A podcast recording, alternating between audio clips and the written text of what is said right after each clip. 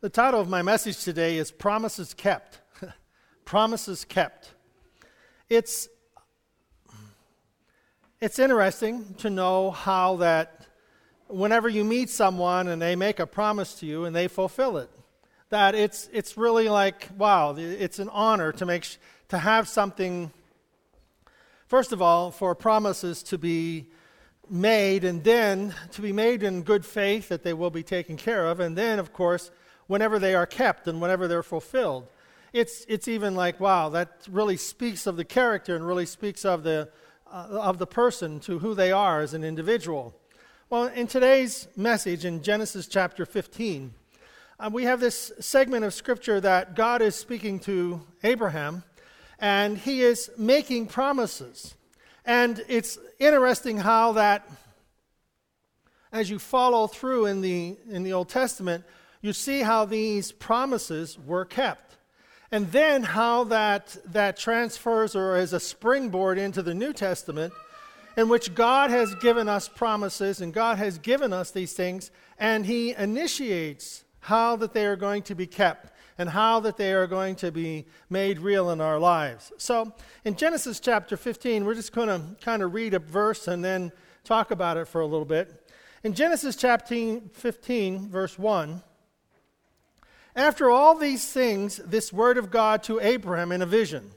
So, the things that we're looking at here or are made mention of, Abraham has taken off to rescue his nephew Lot and has taken off to rescue these people from uh, the four kings that had come and um, overran Sodom and Gomorrah and taken them captive. And Abraham finds out about this, about this um, pillage and he goes after them. Now, Abram is just a nomad, he's a wanderer with um, a limited number of people at his disposal. And he goes on, he goes after four kings to set, the, to set his nephew Lot free and to set the other people free that these kings had come and taken, uh, taken captive. So Abram sets out to do this, and of course, he is victorious and he has a plan, and he goes and he takes He's a military leader. he has a, an, an idea of what he should do, how he should do it, and how he should take on the enemy. And it's interesting how that God was able to take individuals who were not military minded people and give them the ability to be victorious in their battles. And this is one of those times. Abram was able to take on the challenge and take his men and become victorious over his enemies. But what happens in this whole process is how that God speaks to his life, Abram, and not only does Abram give a um, an understanding of God's military tactics, but it is a understanding of how that God is able to work in his life and bring about promises and promises fulfilled. And the scripture says, after all these things, this word of God came to Abram in a vision. So God made him this gracious visit by showing up and saying, Abram, you are blessed. Well, first of all, he says, Don't be afraid. Abram, I'm your shield.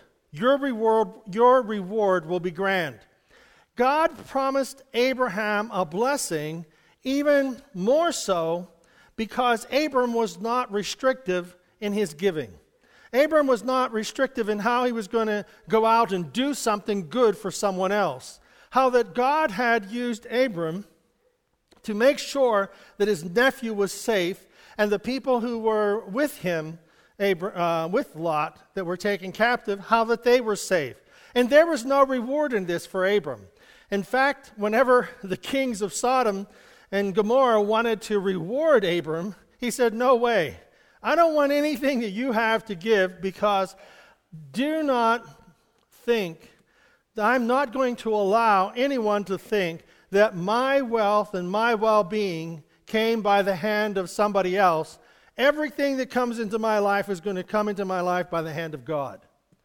And Abram just, you know, made that declaration, and the people were, well, okay, we'll, we'll keep all of our gold and our riches and the plunder. We'll keep all of that and take it with us. And Abram receives this promise from God that, number one, don't be afraid. Who is Abram going to be afraid of? These four kings are going to seek revenge on Abram for coming with his night raid and conquering them. They could come against him, and he's just a nomad tribe, you know, with no walled cities or anything, and he could be afraid of that. And God says to him, Abram, I'm your shield. So, whenever we look at our life, there are situations, changes in our life, um, government, the Ebola, the ISIS, the local neighborhood gangsters, whomever, and we would have a tendency to say, well, you know, we need to be afraid. Well, being cautious is not the same as being afraid. Being afraid is whenever we lock ourselves up in a, in a, in a cube and don't allow anybody inside.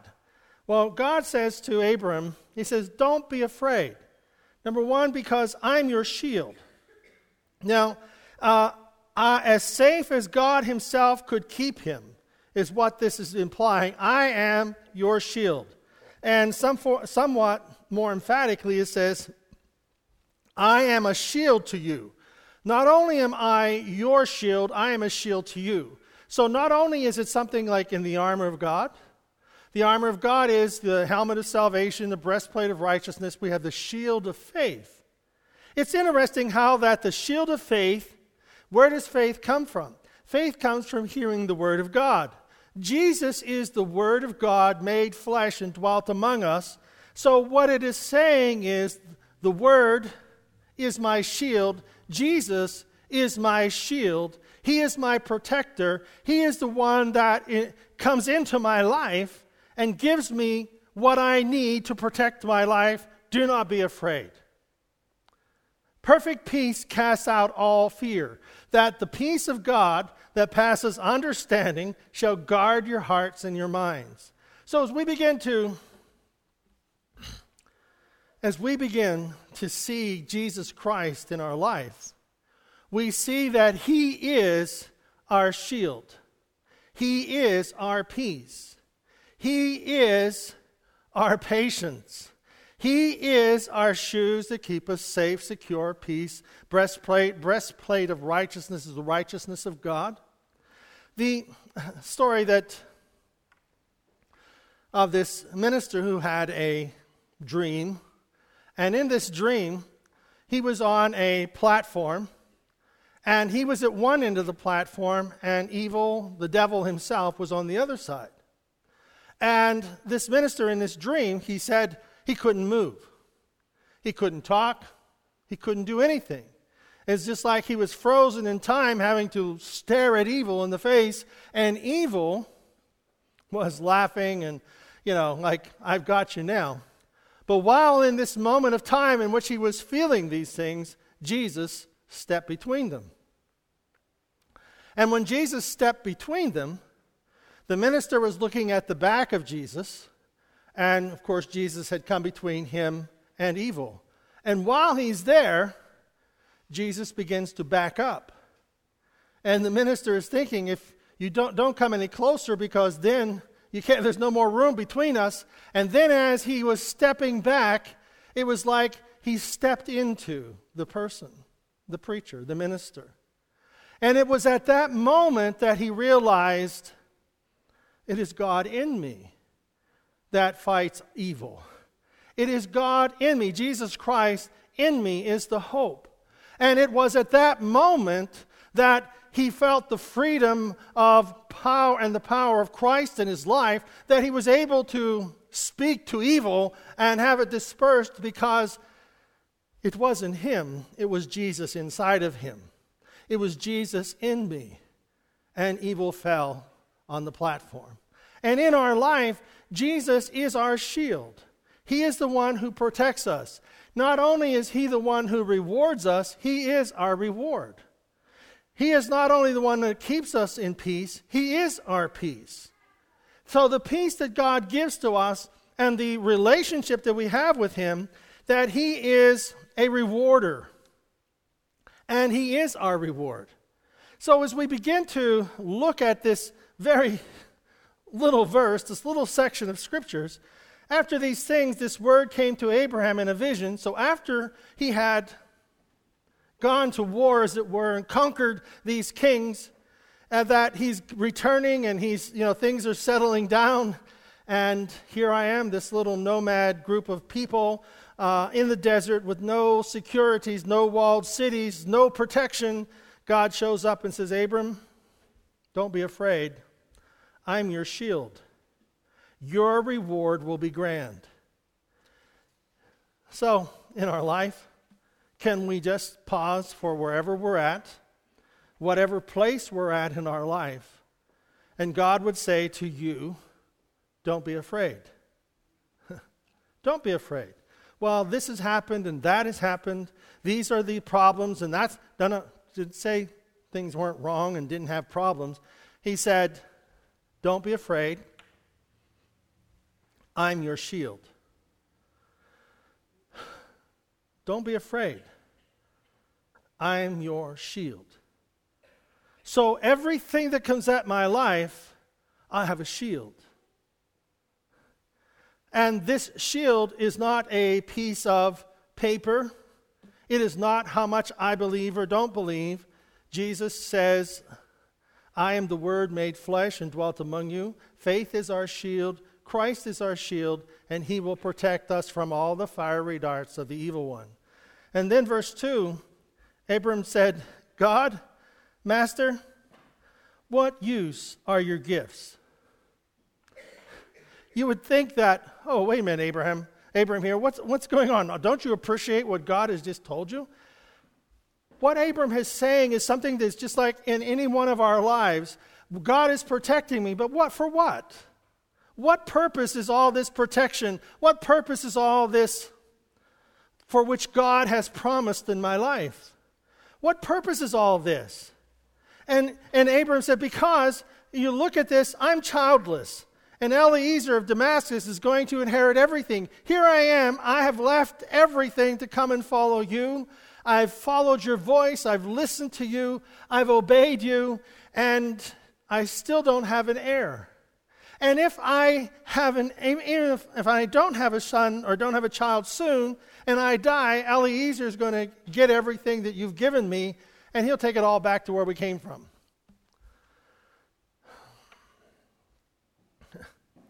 Sometimes we're like that. That, um, what good is all this going to do? You know, we've been at this for a while.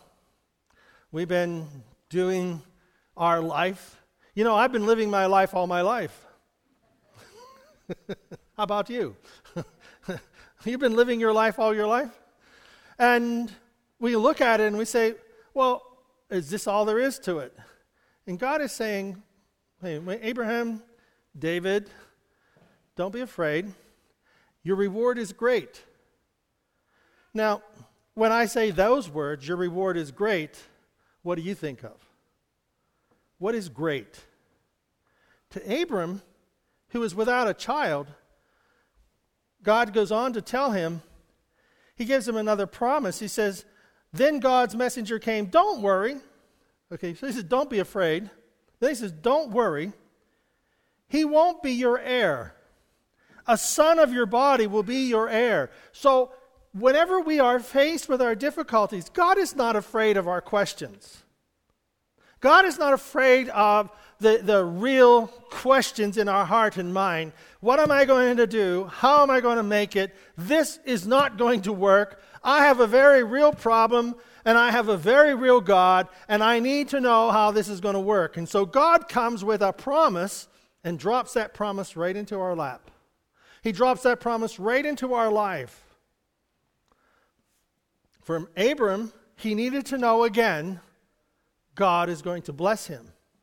And then he said in verse 5 Then he took him outside and said, Look at the sky, count the stars. Can you do it? Count your descendants. You're going to have a big family, Abram. now, when you don't have a son, you don't have a child, and you are a desert wandering person, and God takes you outside and look at the sky on a clear day, on a clear night, we can see the abundance of the stars. We can see the abundance, and God says to Abram, Count them. Count them. When we are afraid, what is the greatest thing that God could do? When we are afraid, what is the greatest thing that God could do in my life? You can't even begin to imagine the greatest thing that God could do in your life. Abram hadn't a clue as to what the greatest thing was. And when he didn't have a son, he didn't have an heir, he says boldly and directly, God, this is a problem. I don't have a child. God says, Abraham, from your loins, from you and your wife, you are going to have descendants as much and as great as the stars. Hmm.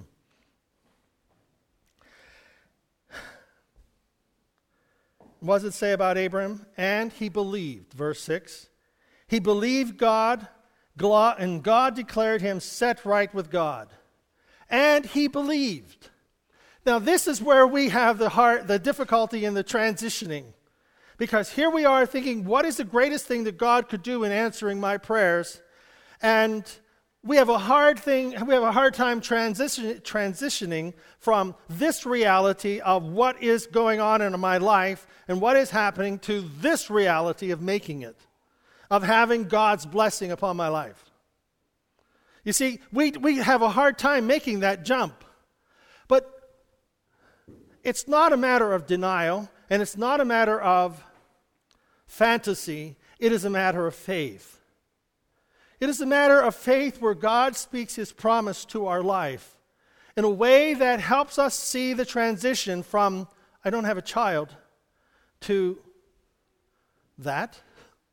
And later on, it says that when Moses is, is talking to the children of Israel, he says, God in Deuteronomy 1:11, God will multiply God will multiply your descendants a thousand times.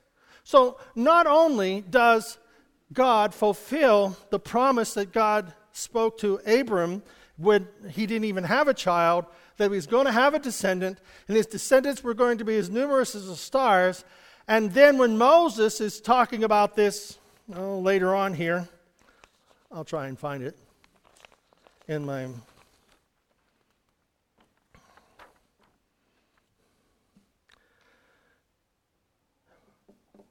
And I told you, I can't do this. Deuteronomy 111. And, he, and this is Moses talking to the, the, the elders and the people of Israel. He's, he's talking to them and he tells them, I can't run this group anymore. You know, there's so many of you, I can't even keep up with you. And then God, your God, has multiplied your numbers. Why look at you? You rival the stars of the sky.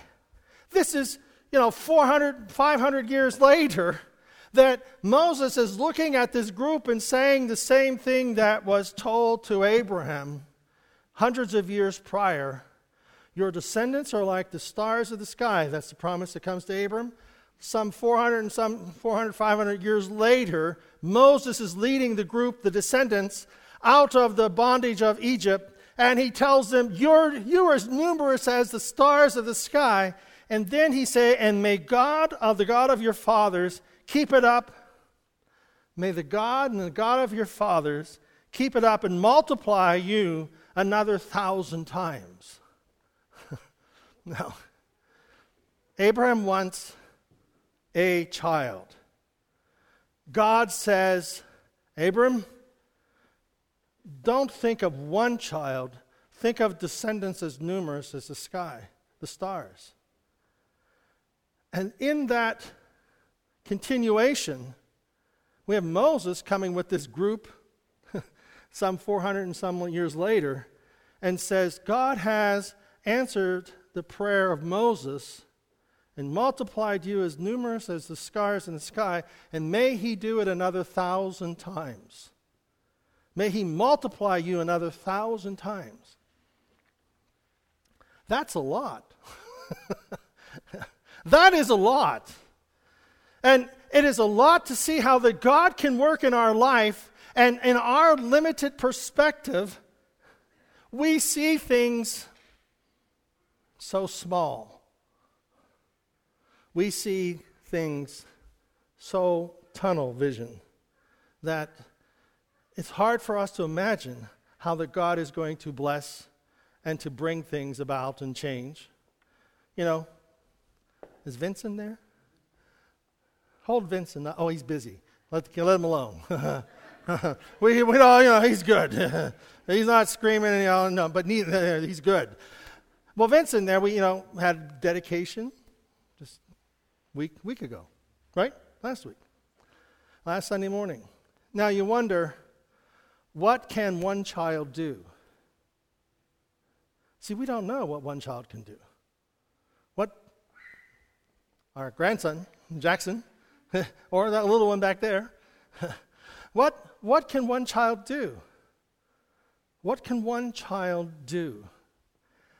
What can one child do when they are raised in an environment of limitless possibilities? What can one adult do? You're the adult, okay? what can each one of us do whenever we take off the limitations of what we see in ourselves? What, can, what does God want to do in our life? And see, this is the challenge of how that God is able to do exceedingly abundantly above all that we ask or think. That God is able to look at our life and we look at it and we say, well, you know, if God really wanted me to be that, He would have made me smarter, brighter, you know, and all that kind of stuff. And that I would have been able to this and that. See, God, I only have, I don't even have a child yet, and you're promising me the stars of the sky. Do we believe enough? Do we believe enough to allow God to speak to our hearts and to our lives? That's the challenge. It isn't, can God do this? It's, can we believe to allow God to take away the limitations that we've placed on Him? Can we believe enough that we can say that these promises that God spoke to the church, in the early church, and to believers, and to Moses, and to Abram, you see, we serve the same God that Moses served, the same God that Abram served. It's the same guy. And the same promises that he, that he spoke to Abram is the same, pro- and those promises and others can be spoken into our own life.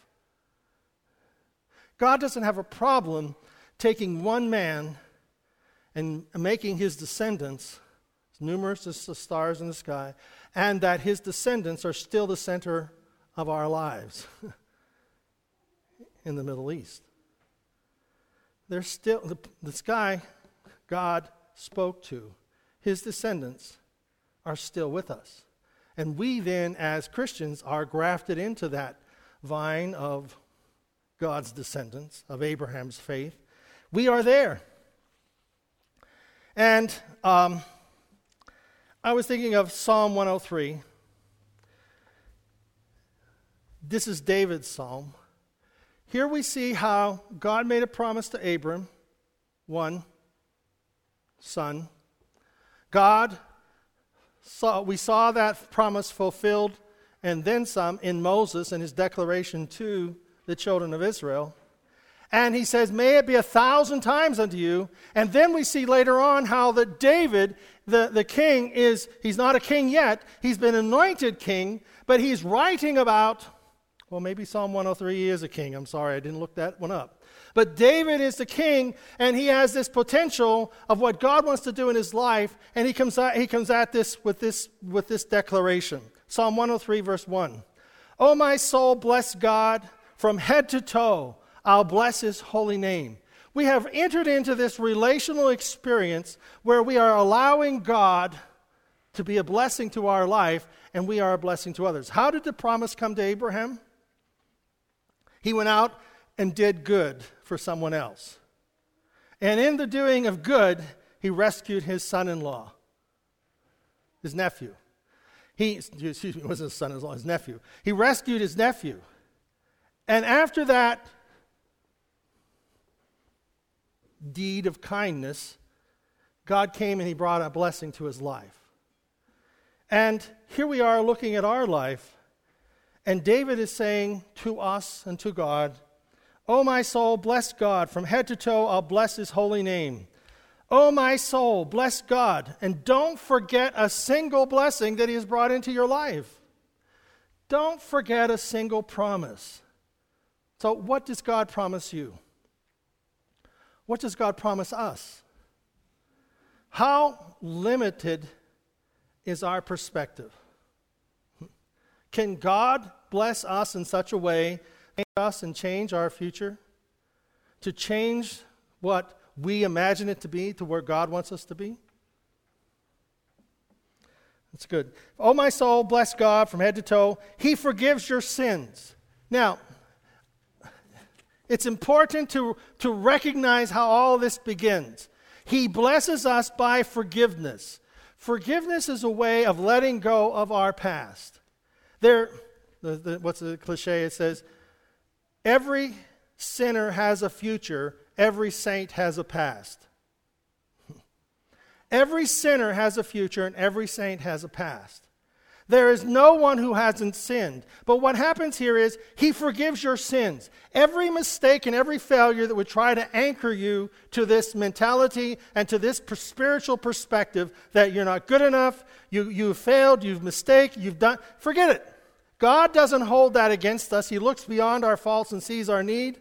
He forgives you every sin, every one of them. He heals your diseases. So, what ails you? what ails you today? Well, it isn't that we are sitting here dying of a, a terminal illness. We are dying because of a terminal blindness. we can't see beyond our mistakes. We can't see beyond our failures. And God is saying, He heals all your diseases. He redeems your, you from hell. He saves your life. He redeems us from hell, the very thing that would bring destruction into our life. He redeems us. He crowns you with love and mercy. He has a paradise crown upon your life. He crowns you with love and mercy. So, what we have received, we give. He wraps you in goodness and he, re- he renews your youth. You're always young in His presence. Bob, say amen. He's always young. We're always young in His presence. And so we have, so how does this, it all comes together? That God has a way of speaking to us. And you see in Luke chapter 15, verses 31 and 32, this is the last couple weeks' message. His father said, Son, you don't understand. Who's he talking to?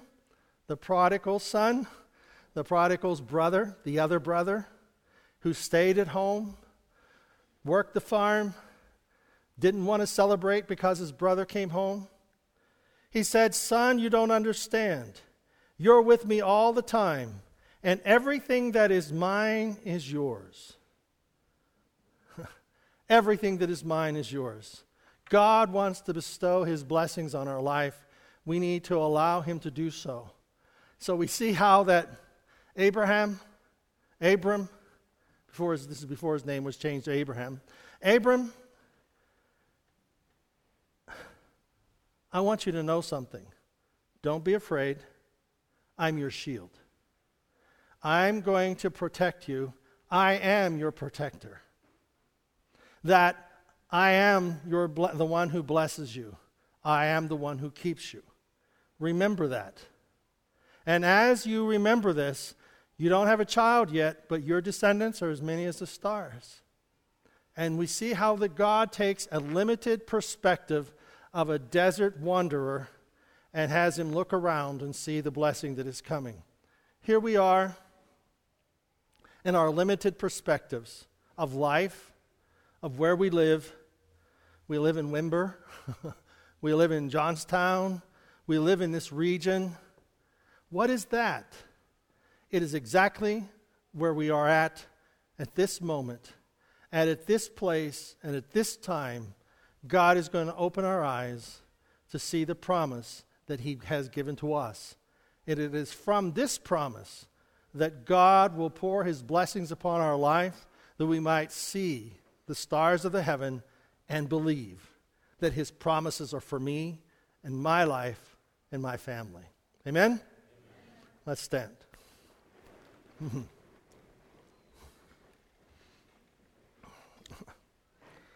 Father, we are grateful. We thank you. You look beyond our faults and you see our needs. We are grateful and we are thankful that you love us beyond what we could ever understand or think God, you have a future beyond what we could ever imagine. God, we have possibilities that you will open to us. God, we are grateful that you watch over and let your anointing be upon our lives. Let your anointing be upon our words. Let your anointing be upon our work and our labor. God, we will continue to seek you and ask for your blessing and ask for your guidance every day that our life may bring honor and glory to you. We pray this in Jesus' name. Amen.